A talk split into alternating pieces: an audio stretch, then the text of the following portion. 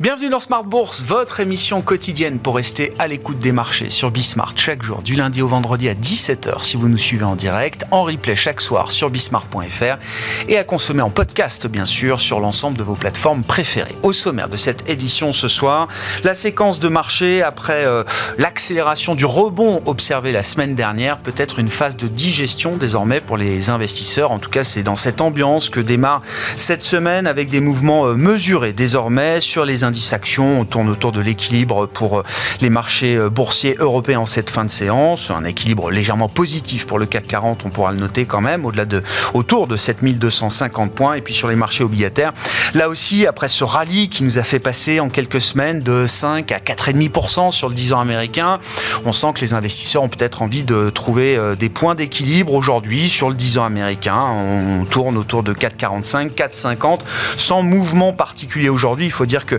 L'agenda euh, statistique est assez euh, léger et le restera tout au long de la semaine avec notamment la période de Thanksgiving, jour, férié jeudi aux États-Unis. Les marchés américains seront absents et ce sera seulement une demi-séance vendredi pour le jour de Black Friday qui sera évidemment le baromètre euh, du moral du consommateur américain en cette fin d'année avec plus d'interrogations peut-être que d'habitude encore sur l'état de santé et l'état psychologique même du consommateur américain à ce stade. Déséquilibre donc sur le marché, nous pourrons en discuter avec nos invités dans, dans un instant. Sous la surface, on notera quand même la chute de Bayer sur le marché allemand jusqu'à 20% en séance. C'est le crash du jour. Vous aurez les explications de Com Dubois dans un instant. Et puis sur les marchés euh, obligataires souverains, on notera la réaction positive après la non-dégradation de la note italienne par Moody's vendredi soir. Moody's qui a même stabilisé la perspective de la notation euh, italienne qui était euh, négative depuis une quinzaine de mois chez Moody's et qui a donc été relevé à stable. Désormais, voilà donc pour les infos du jour. L'événement majeur pour la planète tech, c'est évidemment cette crise de gouvernance chez euh, OpenAI, avec euh, Microsoft qui semble plutôt bien tirer son épingle du jeu, puisque Microsoft euh, recrute Sam Altman pour diriger un nouveau laboratoire en matière d'intelligence artificielle. Et parmi les derniers développements de cette crise de gouvernance, on notera la lettre adressée au board d'OpenAI, signée par 500 des 700 salariés d'OpenAI qui menacent à leur tour de quitter euh, la société si le board ne démissionne pas ou ne rappelle pas Sam Altman et, euh, et son partenaire euh, aux affaires. Voilà donc où on en est aujourd'hui. Microsoft a ouvert en hausse tout à l'heure à, à, Wall Street. Et puis dans le dernier quart d'heure, nous évoquerons le sujet des foncières non cotées. Là aussi un segment de marché qui a été très sensible à la détente des rendements obligataires. On voit sur 3 à 4 semaines un rebond violent de l'immobilier immobilier coté en bourse. Nous en parlerons avec le spécialiste de Sophie Laurent Saint-Aubin, responsable de la gestion action de Sophie qui sera avec nous en plateau à partir de 17h45.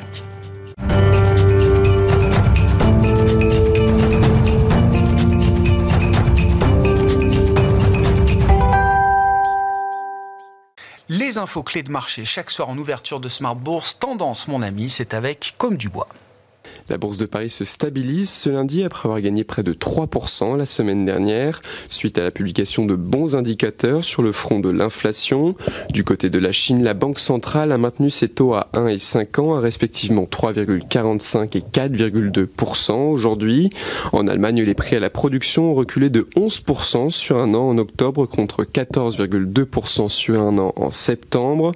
Une autre information importante aujourd'hui concerne le secteur de la tech américaine. Suite au limogeage surprise vendredi du patron d'OpenAI Sam Altman, qui a rejoint depuis Microsoft, la quasi-totalité des salariés de l'entreprise spécialisée dans l'IA ont menacé de démissionner collectivement dans une lettre adressée au conseil d'administration. En réaction, le titre de Microsoft prend jusqu'à 1,5% à l'ouverture de Wall Street. Du côté des valeurs, en Allemagne, Bayer s'effondre, son titre perd jusqu'à plus de 20% au cours de la séance, soit la plus lourde chute boursière de son histoire suite à la décision du laboratoire allemand d'arrêter les essais sur son anticoagulant en raison d'un manque d'efficacité. Les investisseurs ont également sanctionné la condamnation de Bayer aux États-Unis. L'entreprise a été condamnée par un tribunal du Missouri à indemniser trois plaignants pour un montant de 1,5 milliard de dollars dans l'affaire du désherbant Roundup. Du côté de l'Italie, le secteur bancaire reprend des couleurs suite au relèvement par Moody's de sa perspective sur la note du pays qui passe de négative à stable. Les titres des principales banques du pays gagnent autour de 1% au cours de la séance. Demain, côté statistique, les investisseurs prendront connaissance du compte-rendu de la fête de novembre. Enfin, Nvidia publiera ses résultats pour le troisième trimestre. Tendance, mon ami, chaque soir, les infos clés de marché en ouverture de Smart Bourse avec Comme du Bois sur Bismart.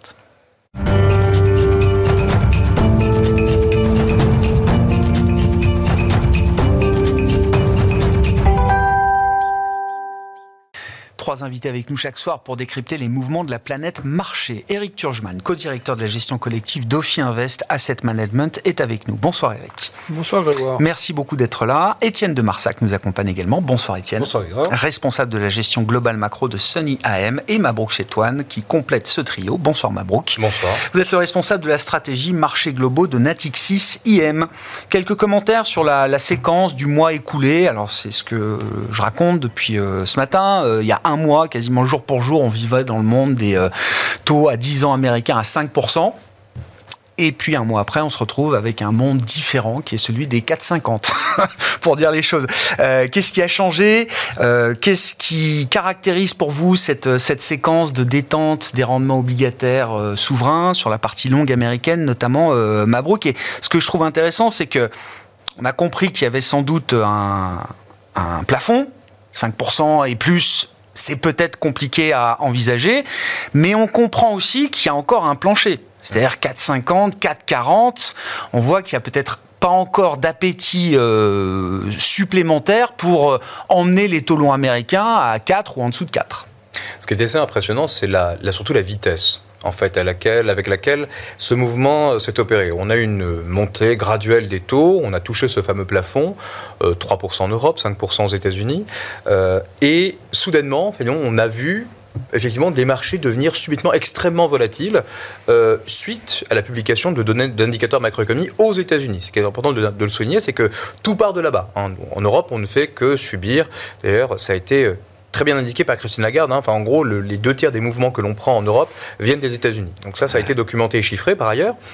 Et donc, euh, et, ce qui est assez symptomatique, c'est pour moi, le marché cherche une excuse, en fait.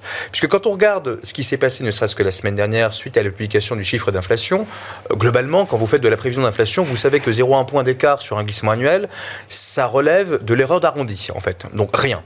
Et là, le marché a vu dans, cette, dans, cette, dans, cette, dans ce tout petit écart un indicateur, du moins un signal que la Fed, ça y est, c'était terminé. On allait tout de suite basculer dans un nouveau paradigme monétaire, celui effectivement du plateau, voire même de la baisse des taux.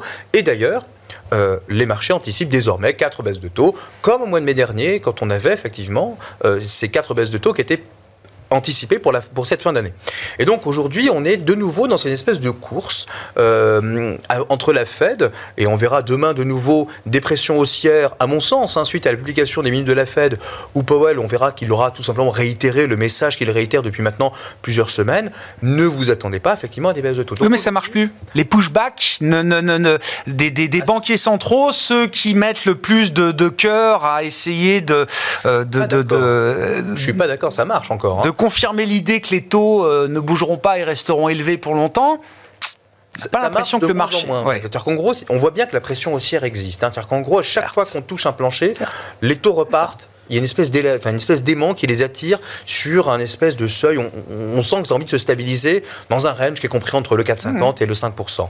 Et, donc là, du coup, qu'est-ce qu'on fait? Enfin, Je me dis, on se dit, bah, quand, est-ce qu'on a, enfin, quand on a ce genre de situation, des marchés nerveux, des marchés, qui cherchent des excuses pour remettre de la duration en quelque sorte, c'est surtout des points d'entrée pour de la volatilité dans les portefeuilles. C'est pas le moment. C'est pas le moment. Il faut attendre que ça se stabilise. Et qui va apporter, à mon sens, cette stabilisation? C'est le changement de discours du banque centrale, de des banquiers centraux. Quand ils vont effectivement indiquer que le moment est propice pour stabiliser les taux, qu'on est effectivement sur le plateau, il y a toujours cette petite cette petite musique entre guillemets qui dit mais attention, on n'est pas à l'abri d'encore avoir une surprise. L'économie américaine nous a tellement surpris cette année qu'on peut, on pourrait de nouveau avoir une économie américaine sur le quatrième trimestre qui booste. Bon, c'est pas du tout, c'est pas du tout le scénario. Tout porte à croire que le soft landing aujourd'hui est en train de se produire La question est de savoir jusqu'où on va atterrir. Bon, mm. après, ça, c'est un autre débat. Mais aujourd'hui, encore une fois, je pense que c'est l'élastique est certes tendu, la volatilité est très forte, c'est pas le moment de remettre de la duration parce qu'on va juste embarquer de la vol. Et donc, in fine, les pressions haussières existent toujours. On parlera des conditions de financement, puisque ça aussi, les adjudications se passent pas très bien côté américain. Et ça, c'est pas non plus surprenant. Les acheteurs structurels ne sont plus là. Et donc, in fine, euh, encore une fois, il n'y a pas de raison de voir ces taux longs baisser davantage. Ils vont, à mon sens, un peu plus remonter que, euh, que ce que n'anticipe le marché. Eric, comment vous regardez l'idée là que le marché cherche de nouveaux points d'équilibre? En essayant de ne pas euh, être peut-être trop rapide euh, en besogne. Hein. et c'est vrai que c'est ce que décrit euh, Mabrouk. Il y a la tentation de, à nouveau d'anticiper ce pivot Dovich. Deutsche Bank nous dit qu'on est à la septième tentative d'anticipation par le marché du pivot Dovich depuis la hausse des taux euh, commencée en mars 2022. Ces quatre, ça va finir par. oui, alors voilà, c'est ça. Mais c'est comme la récession américaine. Ça n'a pas marché jusqu'à présent, mais est-ce que c'est le moment de capituler totalement sur ce genre de, de perspective? Alors, ce qu'il c'est qu'effectivement, l'économie américaine surprend. Hein, euh, ce que Mabrouk a dit euh, n'arrête pas de surprendre, mais quand même, globalement, on voit quand même qu'au niveau mondial, euh, on est en train quand même de, patiner, de ralentir. On a une croissance mondiale 2024 qui est estimée autour de 2,5%, un peu plus. donc, dans la psychologie des investisseurs, c'est de se dire, ça fait quand même maintenant deux ans qu'ils montent les taux, plus qu'on pensait. Hein beaucoup plus qu'on pensait. On ne pensait pas qu'on atteindrait, enfin en tout cas il y a deux ans, si on nous avait dit on va aller à 4 en Europe et à 5,5 aux États-Unis, on l'aurait pas cru. C'est quand même pas mal. Et puis surtout, c'est que les banquiers centraux, notamment aux États-Unis, ont dit on continuera à monter tant qu'on euh, on ne verra pas euh, l'économie ralentir. Et le taux de chômage augmenter. Enfin au moins c'était très clair, ils ont voulu euh, ralentir. et là, on, bah, on commence à se dire qu'on n'est pas loin de, voir ce ralentissement, alors nonobstant euh, les États-Unis qui pourraient surprendre. On a la Chine qui, a du mal. Mm. Euh, là, on voit bien maintenant, enfin, il n'y a pas longtemps, c'était une croissance à deux chiffres. Hein, euh, puis on, s'est dit, bah, ça sera plus de 10, ça sera 8. Maintenant, on est à 5 et on parle de 4. nous, ce matin, on avait une, on avait une réunion avec nos, experts chinois. On a une, filiale à. Vous avez des équipes à Hong Kong. Euh, qui parlait plus de croissance chinoise. Euh, première fois qu'ils parlent de 4. Alors, c'est peut-être pas pour cette année, mais 4. Euh, Alors, croissance à 4 en Chine, à 0 plus en Europe, et puis alors, aux États-Unis, on ne sait pas, mais normalement, ça devrait commencer à porter ses fruits. Ça fait une croissance mondiale qui est faiblarde. Euh, et, donc dans ce cas-là, euh, sauf, choc exogène sur l'inflation, euh, matières premières, le pétrole, etc., ça serait logique de penser qu'on est... voilà. D'autant plus qu'il y a eu quelques chiffres un peu meilleurs en termes d'inflation, des discours un peu moins quiche des banquiers centraux, enfin sauf qu'à une semaine d'intervalle aux États-Unis, ils peuvent dire le contraire. Enfin, donc on a l'impression qu'on est derrière la vallée. Et comme tout le monde fait la même chose au même moment, hmm. C'est surtout ça le problème. Mm. On a des swings de, de, ah des mouvements de, pas avant, 15-20 BP euh, sur la séance. Voilà, hein. mais euh, c'est à mettre en parallèle avec les moins 40 ou moins 50 lors du CAC ou le moins 20 de Tout est devenu comme ça, parce que tout le monde appuie sur le même bouton au même moment et qu'il n'y a plus de. Donc voilà, donc c'est des ordres au mieux, et à un moment donné, vous passez de 5 à 4,5, là où il aurait fallu 6 mois, ça se fait en, en 10 minutes. Mm. Voilà. Donc, euh, bon, alors maintenant. donc c'est fait. Bah, euh, le marché, jusque-là, 4,50 a intégré l'idée de 2,5% de croissance. Euh, non, parce que quand ça sera vraiment euh, si vraiment on intègre ce 2,5, voire moins, parce que le, le risque est là. Bon, euh, alors d'abord, on reviendra, parce que pour l'instant, c'est pas le sujet, mais à 2,5% de croissance, en Europe, il n'y a plus de croissance d'IPS, euh, en Europe en tout cas. Donc là, vous voyez, c'est une. 2,5 croissance mondiale 2,5, il y a une corrélation. D'accord. Oui, oui, bien sûr. Pour, le, pour les, bénéfices des entreprises européennes, c'est zéro. Jusqu'à présent, depuis 35 ans, ça marche à chaque fois. Il faut qu'il y ait 2,5% de croissance pour voir une progression d'IPS. Très clair. Pour l'instant, euh, on est encore une euh, un petit pronostic de hausse des, des EPS à 2,5. Enfin bon, c'est concerne l'Europe, pas les États-Unis. Les États-Unis sont plus euh, liés à leur croissance euh, qu'à la croissance mondiale. Bon, ça veut dire que 2,5, enfin, c'est pas beaucoup quand même. Hein. Ça fait longtemps, à part les récessions 2002, 2008 et le Covid, on a rarement eu des chiffres. voilà, donc si on doit continuer à intégrer que ça sera ça et voir un peu moins, on peut avoir des taux qui normalement rebaisse, sauf s'il y a euh, choc pétrolier, etc. Hmm. Donc, euh, donc voilà, bon, après, le problème, c'est que ça va très très vite. Euh, et qu'il n'y a pas de raison là, maintenant, qu'on, enfin, on est à 2,60 en Allemagne. Oui, c'est ça. il n'y a pas de raison là à très court terme qu'on aille beaucoup plus haut. Le mouvement a été fait. Après, ça semble faire. Oui. Alors après, comme effectivement tout le monde considère qu'il n'y aura plus aucune hausse des taux, là c'est, enfin, dans le marché, il n'y a plus aucune hausse des taux. Il y a quatre baisses prévues en 2024. là aussi, je pense que c'est un peu trop rapide. C'est-à-dire, je ne pense pas que la première baisse viendra si vite, parce que les banquiers centraux ont, mis tant, tellement pour essayer de casser l'inflation, en tout cas de désancrer les anticipations d'inflation, qui ne peuvent pas, euh, à la première, euh, tout sautement, au premier tout sautement, euh, rebaisser. Ils ont intérêt quand même à, montrer, parce qu'imaginez... Le risque, c'est qu'ils attendent de voir la récession dans le blanc des bah, yeux. Non, mais l'autre risque, c'est qu'ils commencent à baisser très vite, parce qu'on parle de, mars et demain, hein, ah oui, oui. et que derrière, il y a des, enfin, des, des, indices d'inflation et qu'on se dise qu'il y a une erreur de politique monétaire. Hmm. Donc, je suis pas sûr qu'il baisse si vite. Euh, voilà. Mais le marché, enfin, je vous rappelle que le marché, il anticipait les, les, baisses de taux. Là, hein. on aurait dû en être à 3 ou 4 en, début d'année. Oui, oui, oui. Là, bien, sûr, Donc là, on a repoussé. Euh, peut-être un peu vite, cette anticipation. Vos commentaires, Étienne, et voilà, cette idée que depuis mars 2022, le marché a tenté par sept fois d'anticiper un pivot dovish euh, de la part de la Réserve fédérale euh, américaine, et ça semble être à nouveau le cas euh, aujourd'hui, avec peut-être des éléments et des arguments différents. Oui, ça nous dit euh, quelque chose de la fatigue du gérant. C'est cette euh, tentative de euh, comment modifier les anticipations de taux ou de jouer le pivot. Le pivot banque centrale, néanmoins, moi j'ai l'impression qu'il est, il est déjà entamé. Alors on a l'habitude en fait de se concentrer sur les pays qu'on connaît, mais si on pousse un petit peu l'analyse un peu plus loin, on voit que les anticipations ont déjà démarré depuis longtemps, par exemple en Grande-Bretagne, en Suède, dans les pays émergents, au Chili, au Brésil ou même des taux, euh, de, des baisses de taux directeurs ont elles-mêmes déjà démarré.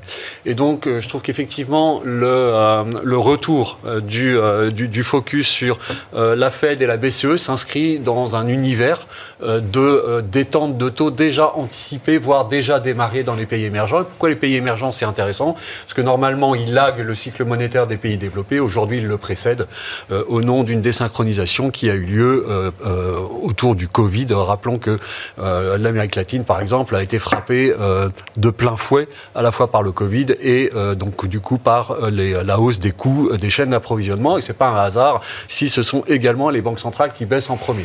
Donc le pivot, me semble-t-il, il est certes beaucoup plus soft que d'ordinaire. D'ordinaire, on pivote quand on a une grande catastrophe financière.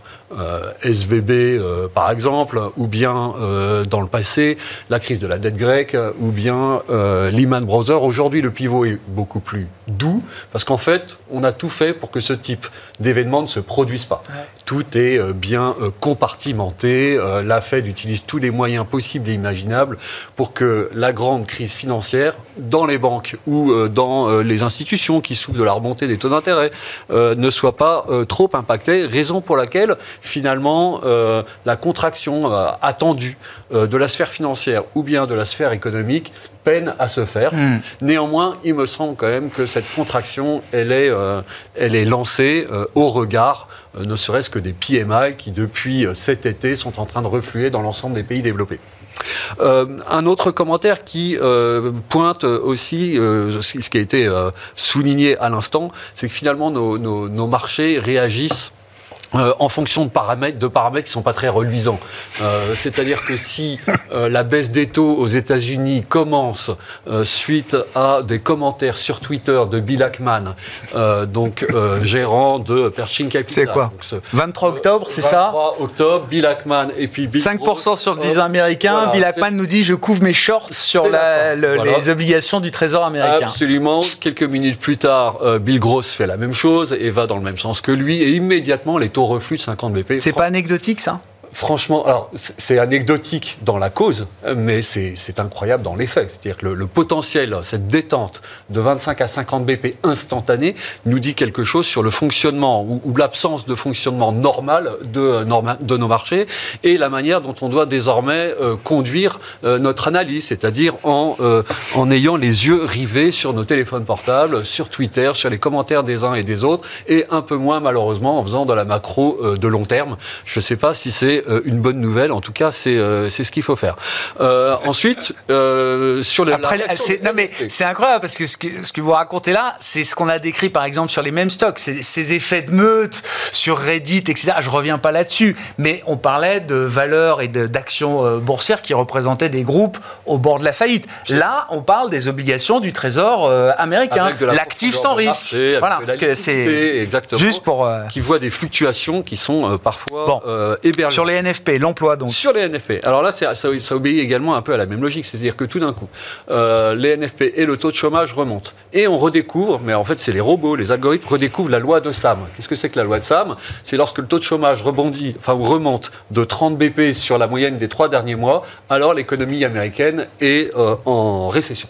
Et donc là, évidemment, vous avez quantité d'algorithmes qui connaissent ou qui ont programmé euh, ce type de loi, le chiffre tombe, le 0,30 basis point euh, de euh, taux de chômage. On, est passé de 3,4 à 3,9, c'est ça, hein, voilà. Donc l'économie américaine est en récession et donc il faut acheter la zone des 5%, etc. Sauf que Claudia Sam elle-même nous dit que sa règle est une règle empirique, et, que, comme toute règle empirique, elle a évidemment ses failles et que dans le cas précis, peut-être que cette règle ne fonctionne pas. Évidemment. Elle, elle a passé tous ces derniers jours à l'expliquer dans toute la presse américaine et anglo-saxonne. d'entendre ça quand on est macroéconomiste. Enfin, à un moment donné, enfin, l'algo, il a été mal programmé. Donc, euh, ah oui, oui. Toutes les règles fondamentales de la macro, c'est n'importe quoi. Donc l'algo, il se programme à partir de data du passé, de fonctionnement du passé, et effectivement, a du mal à se pondérer par euh, la nouveauté et la modernité. la modernité, qu'est-ce que c'est? C'est que le taux de chômage peut remonter.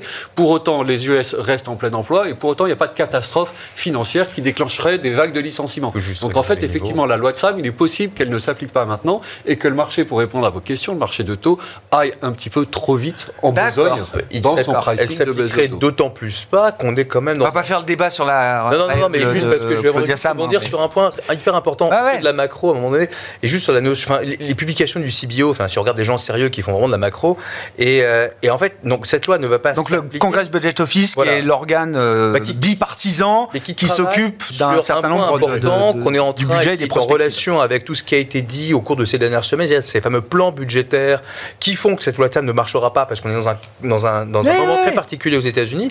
Euh, à un moment donné, le, CBO chiffre et dit on a aujourd'hui une espèce de nouveauté, c'est que la fameuse TFP, la productivité globale des facteurs, aujourd'hui contribue de manière très significative à la croissance américaine. Ce qui n'était pas le cas avant. Avant, cette productivité baissait de manière tendancielle ah et c'était des effets de masse sur le travail et sur le capital. C'est plus le cas. Et donc, du coup, aujourd'hui, quand on a une croissance potentielle qui est de l'ordre de 2% aux États-Unis, parce qu'ils ont réussi à la maintenir, voire même à la remonter un peu, de l'inflation qui sera structurellement plus haute, on l'a commenté, des taux à 5, c'est pas de déconnant. D'accord.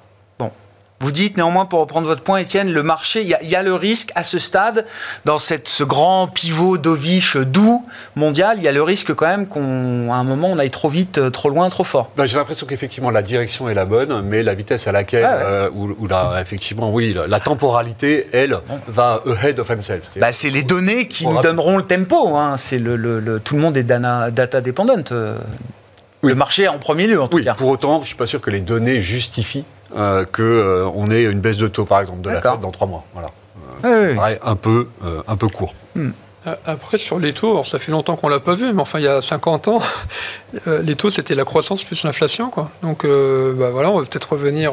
alors, non, mais c'est ce que dit euh, Mabrouk, d'une certaine manière. Hein, 2% euh, de croissance potentielle aux États-Unis, 2% d'inflation et des taux euh, long terme à 5 avec la prime de terme, c'est pas. d'inflation. C'est pas délirant. Il y a la tolérance également des banques centrales vis-à-vis de l'inflation qui a peut-être un peu changé. Donc, c'est qu'il y a beaucoup d'opérateurs, enfin je le vois chez moi, qui n'ont jamais connu les taux à ce niveau-là. Puisqu'en fait, ça fait 10 ans, enfin, quand on vient d'observations de, taux négatifs et qu'on les voit à ce niveau-là, ça peut oui. être incroyable, mais quand on dézoome quand on dézoome sur 30 euh, ans, alors ok, c'était pas la même croissance, c'était pas ceci, c'était pas cela, mais euh, c'est pas. Ah, je crois que 2023 nous montre qu'effectivement, on avait oublié que même la zone euro peut vivre avec des taux à 3 ou 4%. Euh, c'est pas, hein. pas, complètement. et c'était pas évident de l'imaginer il y a encore 6 ou 9 mois. Hein. Sauf s'il y a une violente récession.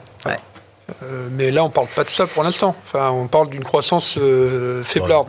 Si, si, il y a le risque que le marché obligataire aille peut-être un peu trop vite euh, en besogne, que dire des marchés actions qui sont euh, bah, une dérivée, une fonction dérivée des marchés obligataires, en tout cas dans cette séquence hein, là, c'est très simple. Hein, le, rebond, euh, le rebond, il y a quatre raisons. La première, les taux.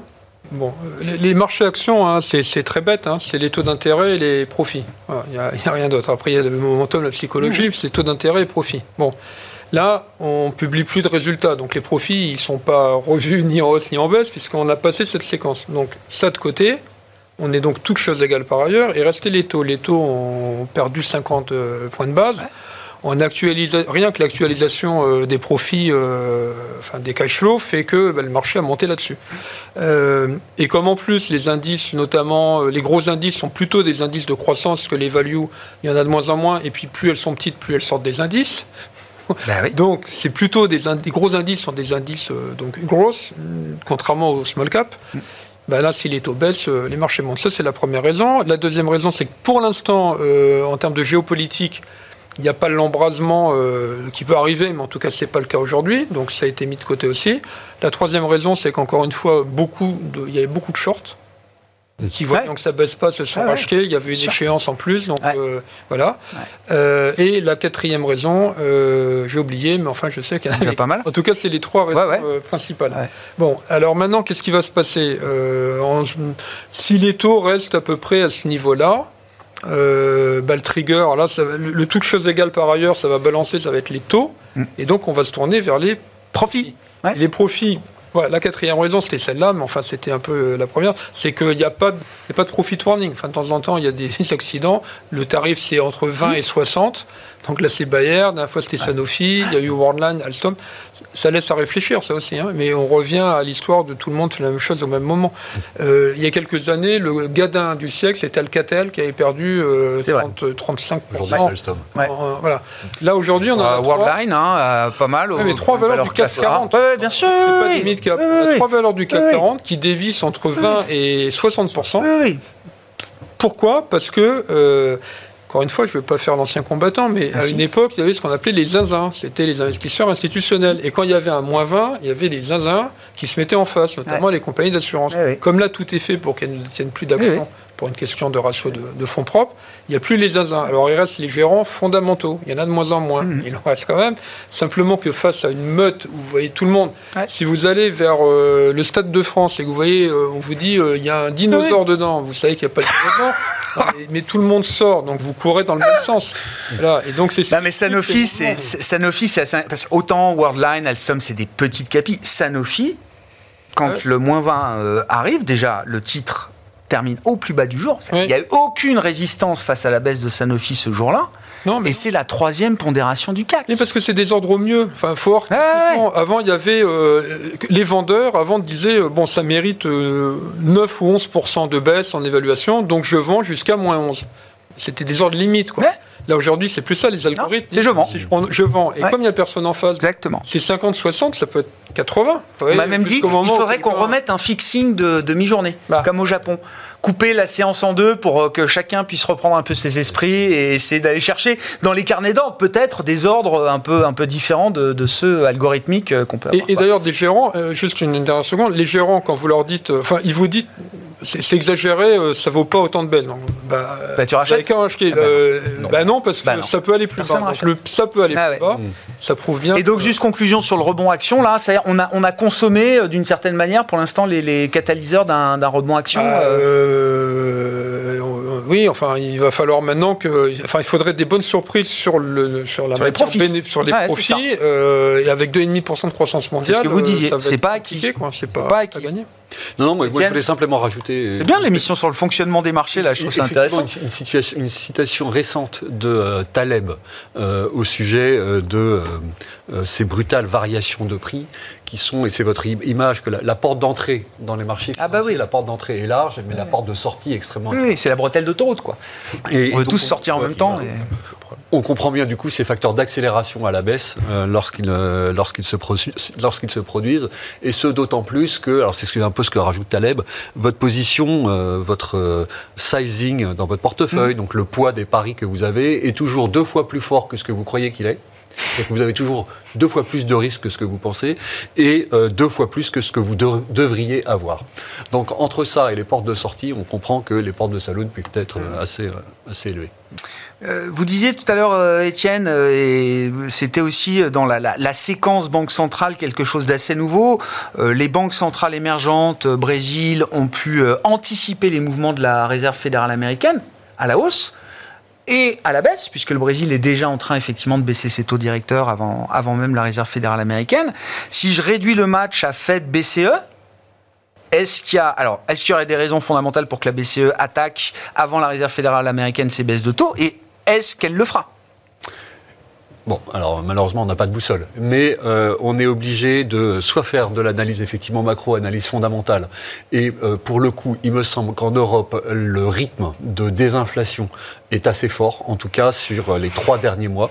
Euh, non seulement, pas simplement dans le headline d'ailleurs, mais on a une désinflation qui a du momentum ou qui reprend du momentum depuis cet été. donc ça, c'est une première chose avec le headline qui, pas, qui est donc à 2,9. On a l'habitude d'entendre un peu l'inflation en zone euro ne repassera jamais en dessous des 3%, bah, raté. On sera à 2,6 le mois prochain, a priori. c'est ce que le qu voit. Est à 2,9, hein. le train est assez baissier et le, la diffusion euh, est assez, euh, assez large. C'est-à-dire que la désinflation est broad-based. Euh, donc, c'est pas simplement euh, de, euh, de l'énergie, même si l'énergie est une composante importante, mais c'est également alors, du tabac. Donc, c'est une chose assez exceptionnelle. Hein. Le tabac, on a l'habitude, notamment en France, ça fait que monter. Mais mm. là, les prix du tabac, la contribution du tabac à la désinflation est élevée. Donc, le, le, comment l'énergie, l'alimentation. L'alimentation a arrêté de fonctionner. On est sur des contributions mensuelles de l'alimentaire en zone euro qui sont très faibles, voire négatives. Donc, en fait, on a une diffusion euh, qui est assez large, qui est assez broad-based et qui permet du coup de penser euh, que le, le, point d'arrivée, hein, qui est cette, cette, cible des 2%, euh, il n'est pas forcément en 2025 comme le dit la BCE, mais peut-être plutôt avant. D'accord. Si c'est le cas, entre rythme de désinflation qui semble accélérer en Europe et comment macro qui est, qui est loin d'être rose et enfin potentiel de relance via euh, les, des, dépenses budgétaires qui sont très faibles, notamment en Allemagne. On a vu euh, récemment euh, Karlsruhe empêcher des transferts fiscaux et donc ce qui va rajouter en fait de la pression fiscale en Allemagne. Alors on, arrive quand même à une, à, une, situation dans laquelle la BCE peut baisser ses taux plus tôt que, que la Fed, certainement. Elle pourrait y trouver beaucoup d'intérêt en tout cas. Elle, elle, va y trouver de l'intérêt et ceci est souligné, je ne sais plus si c'est vendredi ou ce week-end, par Villefroid Gallo qui dit en synthèse la croissance potentielle de la zone euro n'a pas monté post-Covid. Donc R étoile est toujours à 0,5, ah il est très faible. Et donc R étoile plus euh, inflation à 2, ça donne taux directeur à 2,5. On est à 4. Donc le 2,5, effectivement, en, en, trajectoire, on va y aller. Très différent de la nature de la discussion aux États-Unis. Hein. On s'interroge justement, et Jérôme Powell en premier lieu, s'il n'y a pas une augmentation euh, immédiate, en tout cas, de la croissance potentielle. Je vous vois faire une tête, euh, Mabrouk. Alors faites BCE. Non, non, mais faites BCE. Est-ce que, hein. est que, la BCE trouverait euh, de l'intérêt, des arguments à être peut-être plus, plus réactive que la Réserve fédérale américaine face à une situation différente aussi, hein, potentiellement Alors la BCE ne pourra pas baisser avant la Fed. C'est la Fed qui baissera avant la BCE, à mon sens. Vous êtes convaincu que ça? Non, non, mais bah, c'est une conviction intime. Hein, une conviction personnelle, euh, Je, peux l'argumenter par ailleurs. Ah bah, c'est que globalement, il ne faut pas oublier que les prix sont beaucoup plus rigides. Le mode de formation des prix, en fait, en zone euro, c'est pas aussi, euh, c'est pas aussi flexible qu'aux États-Unis. Les sticky prices, comme on l'a dit, comme on l'a entendu effectivement à plusieurs reprises, ça concerne l'Europe, ça concerne pas les États-Unis. Les marchés sont beaucoup plus flexibles, ça juste beaucoup plus vite. Donc, la désinflation a déjà eu lieu, en fait, aux États-Unis, elle est en cours en zone euro. L'inflation totale, effectivement, passera sous le euh, sous-jacent. c'est une situation très mmh. classique, mmh. déjà observée, déjà connue. Ce qui compte, c'est le sous-jacent. La pression sur le sous-jacent restera forte. Et là, le problème, il est, il est entier pour la, pour la zone euro. On a non seulement en fait des pressions désinflationnistes sur la partie sous-jacente qui sont beaucoup plus lentes, et surtout, c'est qu'on a des prix beaucoup plus rigides, et surtout, c'est qu'on a une hétérogénéité de la zone qui est beaucoup plus forte. Et ça, en fait, le problème, problème que n'a pas les États-Unis. Alors qu'en gros, c'est une zone, un bloc monétaire et un bloc, une zone optimale, mmh. une zone économique optimale comme on l'apprend effectivement, encore une fois, dans les vieux cours de macroéconomie euh, ouverte. Ce qui est absolument pas le cas pour la zone euro. On a déjà connu cette situation. Euh, en 2005, effectivement, on avait des écarts de croissance monumentales, une Allemagne qui sombrait une, et l'économie française qui, effectivement, qui montait de manière assez significative. Statu quo de la BCE, je ne bouge pas. Et donc le problème, la BCE va potentiellement se retrouver dans la même situation, à devoir gérer en fait des situations diamétralement opposées, d'accord, et donc in fine statu quo. C'est la meilleure solution pour la pour la BCE. La Fed, elle, c'est beaucoup plus euh, straightforward. La, croissance effectivement ralentit. Il pourrait y avoir même des accidents sur le front immobilier. L'inflation baisse. Bon, bah, très bien, le job est fait. Petite parenthèse sur l'Italie, effectivement, je le disais en introduction, qui n'a pas été dégradée par, dont la notation crédit n'a pas, été dégradée par Moody's vendredi soir. Même Moody's a rehaussé la perspective de la note euh, crédit de l'Italie de négative à stable. Oui. C'est euh, non mais enfin je veux dire euh, c'est une bonne nouvelle. Oui, enfin j'en sais rien comme on s'attend toujours plus on commence à parler des agences de notation, plus on s'attend à ce qu'elles délivrent des nouvelles négatives. Je note au passage que le Portugal, je crois, alors je sais plus chez quelle agence, Fitch peut-être euh, remonté de deux crans la note du Portugal. Mais on sait qu'ils sont sur un momentum euh, positif.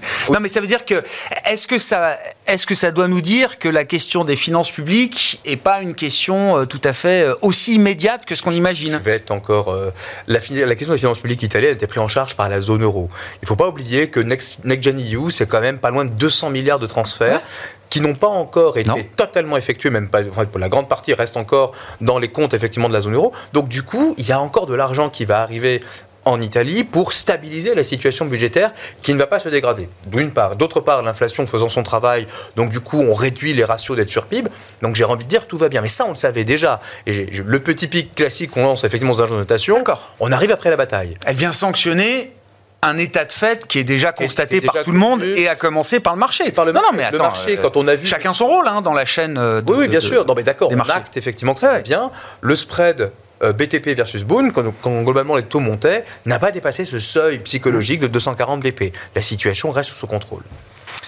Dans les, phénomènes marquants de l'actualité, je, je, veux bien qu'on vous faire réagir quand même à ce qui se passe chez OpenAI. Enfin, bon, crise de gouvernance, euh, ça s'agite quand même énormément dans le monde de la tech, autour de euh, l'IA générative, qui est quand même le thème d'investissement, euh, alors qu'il fallait pas rater, en tout cas sur lequel il fallait quand même s'accrocher au cours de cette année 2023. question vraiment très ouverte et assez naïve, hein, mais quelle lecture on fait de la situation? Qu'est-ce que ça nous apprend cette crise de gouvernance? Et qu'est-ce que ça nous dit de la suite de l'histoire entre les marchés et l'IA La suite immédiate de l'histoire, c'est la publication demain soir des chiffres d'NVIDIA. Là, on aura quelque chose euh, de solide, quoi. Voilà. Alors, moi, je suis pas spécialiste, non, euh, ingénieur, informaticien, etc. Donc, j'ai une vue euh, de, marché. je pense que l'IA, c'est quelque chose qui va se développer. Enfin, ça, c'est évident. Y, a, brainer là-dessus, qui va sans doute exploser. Et donc, c'est un peu comme les mines d'or au début. C'est-à-dire qu'on ne sait pas qui va être gagnant. Euh, donc on essaie de chercher tous les acteurs potentiellement mmh. qui peuvent être gagnants. Alors euh, Nvidia euh, en fait partie évidemment parce qu'on on a besoin, des, semis. mais c'est débridé, c'est-à-dire qu'en fait on est dans quelque chose de débridé pour l'instant, dont on sait que ça va faire quelque chose de bien, mais on ne sait pas quand, comment, avec qui. Donc, euh, c'est exactement le sujet de cette crise de gouvernance, de ce que je comprends. Entre le camp des altruistes effectifs qui pensent qu'il y a une mission euh, euh, tournée vers l'humanité et que l'IA est un moyen, un outil, et ceux qui sont là pour ben, développer de la tech et développer du business. Donc, quoi. donc tout ce qu'on sait, c'est que je caricature, mais c'est un peu l'idée. On va pas s'en passer. Enfin, ça m'étonnerait maintenant qu'on s'en passe, parce que de toute façon, c'est très utile pour beaucoup d'industries. On ne sait pas si ça va créer de l'emploi ou en détruire. Moi, j'ai un j'ai tendance à penser que ça va en détruire, mais je pensais aussi que la technologie allait en détruire jusqu'à ce qu'on invente des jobs qui n'existent pas euh, sur la cybersécurité, sur les web designers, etc. Bon, euh, moi je voyais ça il y a 20 ans en me disant il y aura moins de caissières euh, dans les hypermarchés, il y aura moins de personnes au péage, etc. Ah bon, mais ça a été compensé par d'autres métiers. C'est ça. Donc là, en première approche, on se dit quand même l'IA va quand même remplacer pas mal de, métiers. Bon, mais on voit bien qu'on ne sait pas trop. Alors en revanche, ce qui est dangereux, c'est que quand on ne sait pas, on en met partout. Comme en 2000. Euh, en 2000, euh, il suffisait euh, d'être .com pour monter. Mmh, mmh. Et là, aujourd'hui, il y a deux, il y a deux rêves. tout ce qui est lié à la transition énergétique et à l'intelligence artificielle. Il y aura certainement une valeur, je ne sais pas laquelle malheureusement, mmh, qui aura fait 10 ou 20 fois la mise d'ici 5 ans. Il y aura un Apple ou un Google et tout mais on ne sait pas lequel. Alors ça peut être Nvidia, euh, mais enfin on a été peut-être un peu vite en besogne. En tout cas, la seule chose que, je peux dire, c'est que le moindre accident, ça sera encore à moins 50 Ouais. sur une de ces valeurs. Voilà. Ouais. Mais euh, donc parce que tout le monde ne va pas gagner. Mhm. Voilà. Donc euh, et on voit bien, euh, on, on est dans le, on apprend en marchant quoi. Et là, la crise de gouvernance, c'est, ça me fait penser à ça. quoi. Ouais, c'est ça. C'est c'est une route qui sera pas un- une autoroute et un boulevard Ouais, puis tout le aura- temps, partout, pour tout le monde. Il y aura de la réglementation. Ouais, ouais. Enfin, Bah. donc voilà. Donc bon, et on peut pas être absent, mais attention, il n'y aura pas que des gagnants quoi. Qu'est-ce qui vous intéresse là dans le la série euh, du week-end Non, mais c'est passionnant, hein. C'est absolument passionnant. Euh, dans, les, dans les choses qui, qui m'intéressent, il y a effectivement, euh, le, on peut appeler ça le risque ou l'opportunité euh, Trump, euh, je ne sais pas très bien.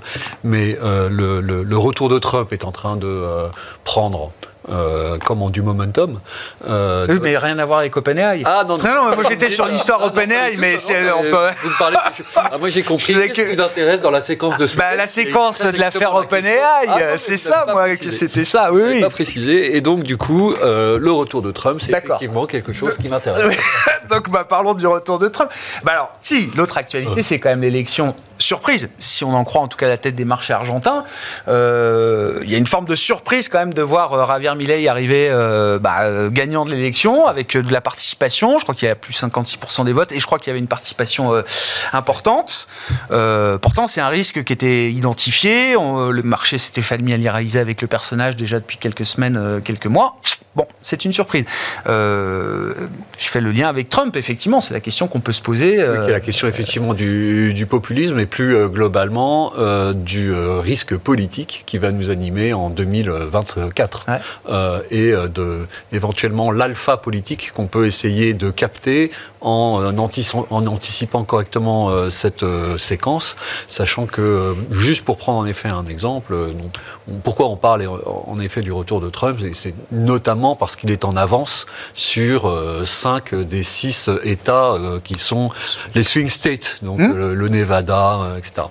Euh, et, et donc, on sait comment fonctionnent le- le- le- les, élections américaines. Tout se joue autour d'États qui, font basculer euh, la majorité côté démocrate ou, côté euh, républicain.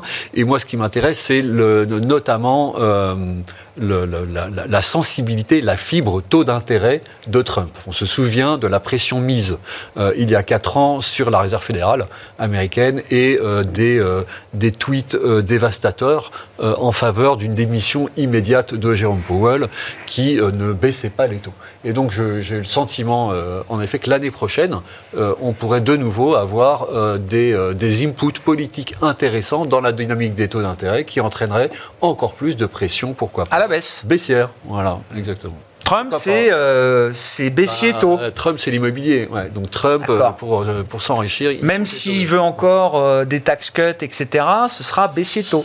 taux court, en tout cas. Baissier taux court. Les, euh, tax cuts, c'est peut-être plutôt haussier taux long.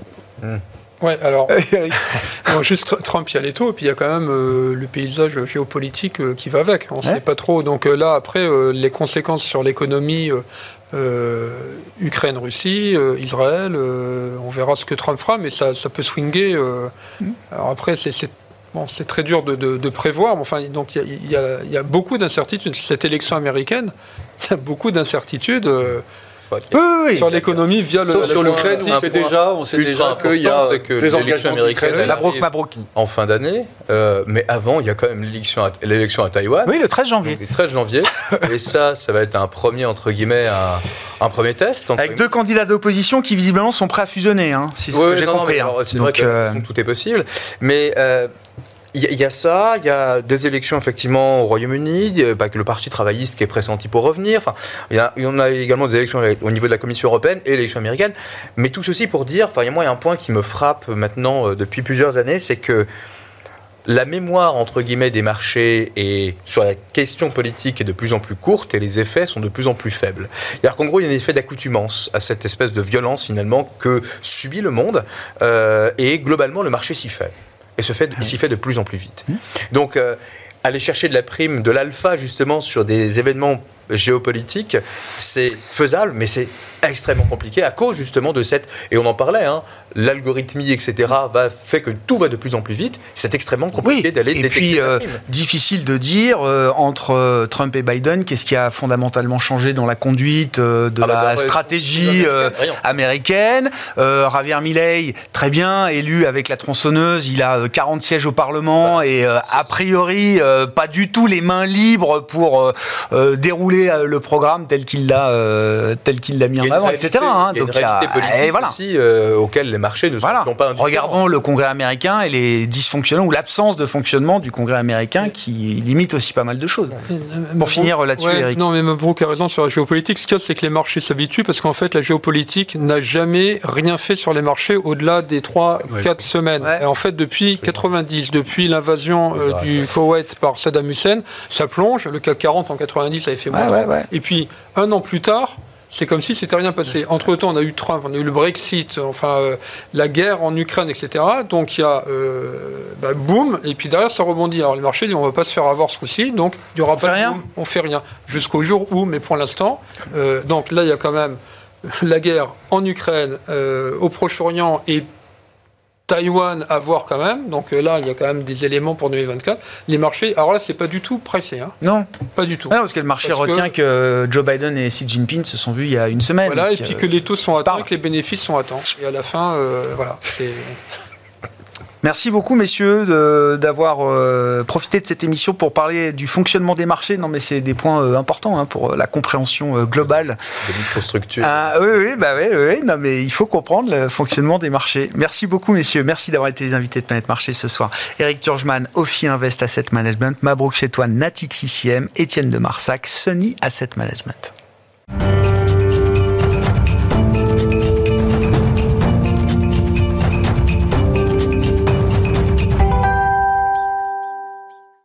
Le dernier quart d'heure de Smartbourg chaque soir, c'est le quart d'heure thématique. Le thème ce soir, c'est celui de l'immobilier et plus précisément de l'immobilier coté en bourse à travers les foncières cotées. C'est l'univers d'expertise de Laurent Saint-Aubin qui est à mes côtés en plateau, directeur de la gestion action de Sophie Bonsoir Laurent, bienvenue.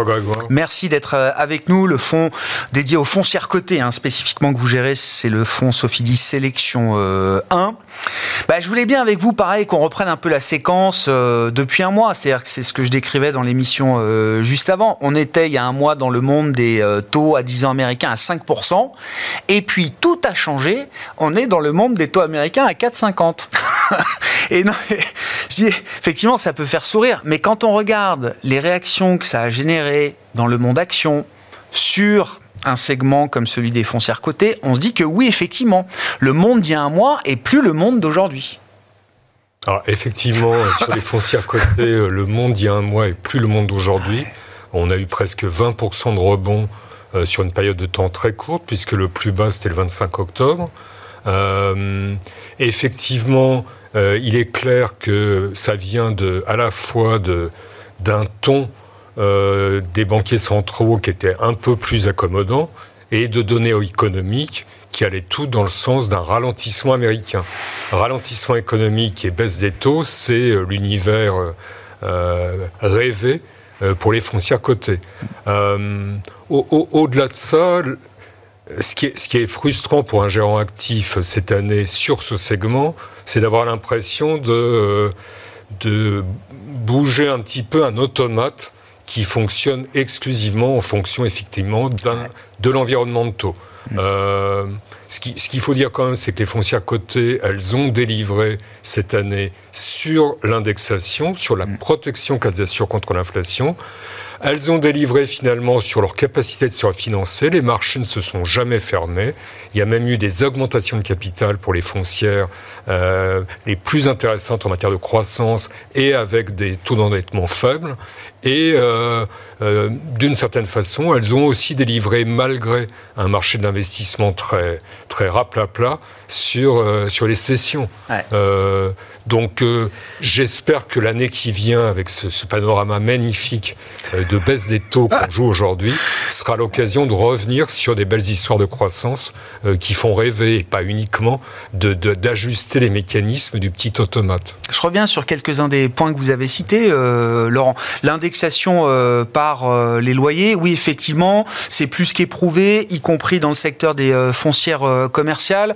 chaque jour ou chaque semaine, on a à la une de la presse française ou ailleurs les difficultés d'une nouvelle enseigne de, de, textile ou de retail quand c'est pas la faillite d'une d'une nouvelle enseigne. Bah, en fait, l'histoire du commerce, c'est l'histoire d'un renouvellement constant avec des enseignes qui disparaissent et de nouvelles enseignes qui arrivent. Mm. Après, euh, ce qui est important pour un propriétaire d'espace de commerce, c'est d'avoir du flux devant sa porte. S'il a du flux devant sa porte, la nouvelle enseigne va vouloir s'installer chez lui. Après, l'indexation, elle marche parfaitement aujourd'hui, mais quand le bail arrive à échéance, eh bien, soit vous avez un actif euh, rare, un actif désirable, et auquel cas, eh bien, vous allez pouvoir maintenir euh, les effets de cette hausse de loyer, soit votre actif n'est pas désirable, et euh, effectivement, les loyers vont revenir en arrière, mm. et les surfaces d'ailleurs qui intéressent un locataire éventuel vont diminuer. Donc vous avez plus que jamais un immobilier qui en bourse prend un S, avec des secteurs qui sont perdants et des secteurs qui sont gagnants dans les secteurs que vous aimez bien, vous les avez euh, cités, là, l'immobilier de, croissance. Alors, il y a, y a, des qui montrent là, c'est des entreprises spécifiques, hein, je crois, qui sont venues démontrer qu'elles avaient euh, non seulement accès au marché de capitaux, alors là, à travers des augmentations de capital, même en, l'occurrence, euh, Laurent, et que le coût du capital pour ces entreprises, alors je crois qu'il y a eu Green Yellow et, et c'est ça, hein, les deux qui ont levé des, des capitaux récemment. Euh, que finalement le coût du capital reste. Big Yellow. Big Yellow, j'ai dit quoi? Green Yellow, Big Yellow, pardon. Green euh, Yellow, c'est complètement autre chose. C'est complètement autre chose. Euh, et donc, euh, le coût, du, le coût du capital reste, comment dire, correct pour ces entreprises, c'est ça? Bah, effectivement, ce sont, enfin, Big Yellow, c'est du, et Shurgard, ce sont du, des, des foncières de, euh, d'espace de stockage pour les particuliers. Oui, bien sûr. Mais vous avez eu aussi Unite, qui est une, le leader des résidences étudiantes en Angleterre, qui ont fait aussi appel au marché, à des niveaux euh, voisins de leur actif net réévalué. Et euh, ça, ça fonctionne pour des foncières qui sont très peu endettés. Euh, en l'occurrence, par exemple, Shurgard, qui vient de lever 300 millions, avait un taux d'endettement de l'ordre de 18%. Ah et là, et là, il y a du, il y a de l'allemand. Enfin, il y a, bah, de, de souscription, euh, une, croissance structurelle. Et donc, il y a un besoin de développement avec des, des, rendements sur investissement qui sont élevés. Et donc, quand, quand, quand vous arrivez à lever de l'argent euh, à l'ANR, eh bien, vous, euh, vous, vous, vous, créez les conditions d'une croissance euh, accrétive, comme on dit. Comment vous regardez justement ces actifs nets réévalués euh, de manière un peu globale et peut-être pour les, parties de marché où on voit les décotes les plus importantes aujourd'hui? C'est plus de 30%, c'est ça, de Alors décotes toujours après cette hausse récente, on est redescendu à 28% de décotes. ok. Ça n'a pas grand sens de parler de moyenne, mais sur 30 ans, on était à peu près sur 10% de décotes. Et le 28% de décote implique une perspective de baisse supplémentaire de la valeur des actifs immobiliers détenus par les foncières, un peu inférieure à 20%. Donc ça, je saurais vous dire euh, euh, d'une façon certaine si c'est excessif, ce que je crois, ou si ça ne l'est pas, le jour où le marché de l'investissement physique sera reparti, le jour où il y a des investisseurs qui, sur les transactions pas emblématiques, seront prêts à sortir de l'argent. Donc ça, c'est trop tôt. Euh, ensuite, j'ai perdu le fil. Non, non, mais si, mais déjà sur ce, sur ce point-là, il n'y a pas suffisamment de, de transactions banales pour se faire une idée euh, de ce que représente si c'est de, savoir pardon si ces décotes sont justifiées ou pas euh, aujourd'hui. C'est tout à fait. Sachant qu'on a quand même eu euh, une politique assez proactive des valorisateurs sur les foncières cotées, avec des baisses qui qui, selon les segments, là encore une fois, immobilier, ça prend un S, sont nuls. Euh, on a même certaines réévaluations positives et des baisses qui, euh, aujourd'hui, peuvent monter sur l'année qui vient de s'écouler euh, à 15% pour le résidentiel allemand, quelque chose du même genre pour le bureau de périphérie. Donc les, experts ont commencé à faire leur travail, ils vont continuer, et les cours de bourse actuels impliquent une perspective de, baisse, de baisse supplémentaire. Ouais, supplémentaire, je comprends. Derrière le Parce que derrière la baisse des taux qui a permis soulagement quand même du secteur depuis 3 ou 4 semaines, euh, derrière la baisse des taux, il y a l'idée ou la crainte ou le risque d'un ralentissement économique euh, quand même. C'est là où aussi la question de la décote se pose euh, face à une perspective macroéconomique qui peut être aussi celle d'un ralentissement, d'un trou d'air, etc. Alors moi, en tant que gérant d'un fonds de foncier à côté, j'adorerais un ralentissement économique.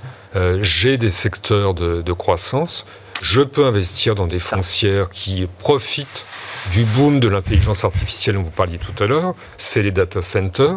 Donc j'ai de la vraie croissance décorrélée de la conjoncture économique. J'ai un secteur qui est suffisamment large en termes de corrélation euh, pour euh, en profiter. Deuxième chose, euh, vous avez quand même le mécanisme économique d'une foncière qui est basé sur un bail.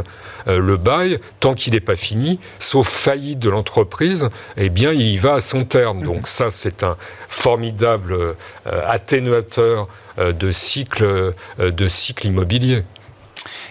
Sur, Et puis, dernier point peut-être, les fonciers à côté ont des obligations de distribution. Euh, si, les, taux, euh, si, on est sur cette crainte d'un ralentissement, on va avoir tout un ensemble de compartiments de la cote de valeurs cycliques qui vont baisser. On va avoir une accélération du mouvement de réinvestissement vers les, vers les bonds. Et euh, bah, les fonciers à côté sont un peu un, un univers où on peut ne pas trop souffrir de ça à cause, si on choisit bien ces noms, de foncières qui vous assurent des rendements garantis, on va dire, euh, quasi certains, euh, qui aujourd'hui, pour des, noms bien connus comme euh, Clépierre ou Covivio, sont supérieurs en brut à 8% comment ça se traduit effectivement la, la situation pour vous en termes de, gestion du fonds? Il y a l'immobilier de croissance. S'il y a moins de croissance demain, ceux qui génèrent de la croissance retrouveront des, des meilleures valorisations. Ça, c'est assez clair. Sur la partie des foncières, peut-être de moindre croissance, avec plus de levier et d'endettement. Parce que Évidemment, hein, quand on voit les mouvements des dernières semaines, c'est ce qui a tendance à rebondir le plus vite, le plus fort. Parce que le soulagement euh, en première intention fait que ces entreprises très leveragées euh, remontent, euh, remontent beaucoup plus vite, beaucoup plus fort. Euh, est-ce qu'il faut, euh, est-ce que vous êtes tenté de capter ce momentum? Comment est-ce qu'on gère effectivement cette, euh, cette situation et comment on, choisit, j'allais dire, ces dossiers dans cet univers où il peut y avoir quand même beaucoup de dettes parfois? Alors effectivement, les dernières semaines se sont traduites par un retour euh, vers des valeurs plus risquées. Ouais. les, les, les... Moi, ce que je regarde, c'est je compare le coût de financement avec le rendement implicite des actifs euh, qui nous est donné par le cours de bourse. Mhm. Le plus souvent, euh, ce rendement implicite est inférieur au coût de financement. Euh, ce qui a beaucoup bénéficié de la reprise boursière de ces dernières semaines, c'est le résidentiel allemand. Pour moi, donc, on n'est pas on n'est pas arrivé au point où il a suffisamment baissé pour revenir dessus, sachant qu'il y a des problèmes structurels, en particulier politiques, où les loyers, de toute façon, les, pouvoirs publics trouveront un moyen de couper les, loyers. Donc moi, j'ai joué ça, par exemple, euh, avec, euh, avec un renforcement de mes positions sur euh, Unibail Rodamco, qui est effectivement plus risqué que Clépierre, mais sur lequel on a une rentabilité des actifs qui est supérieure au coût du capital. Eh oui. Et euh, j'ai joué ça aussi avec euh, euh, certains acteurs, de, certains développeurs logistiques qui sont assis sur les marchés de la réindustrialisation de l'Europe. En, Europe de l'Est, j'ai en tête une foncière néerlandaise qui s'appelle CTP, qui, qui délivre d'une façon accélérée des véritables cathédrales industrielles avec logistique intégrée en Europe centrale. En Europe centrale. Voilà, voilà le type de belle histoire dont j'aimerais qu'on reparle dans les mois qui viennent. Merci beaucoup euh, Laurent. Merci de venir régulièrement parler de ces euh, histoires de foncières cotées. On est bien dans le domaine boursier avec vous. Vous êtes responsable de la gestion action d'ailleurs de Sophie Di. Laurent Saint-Aubin qui est avec nous, l'invité du dernier quart d'heure de Smart Bourse ce soir.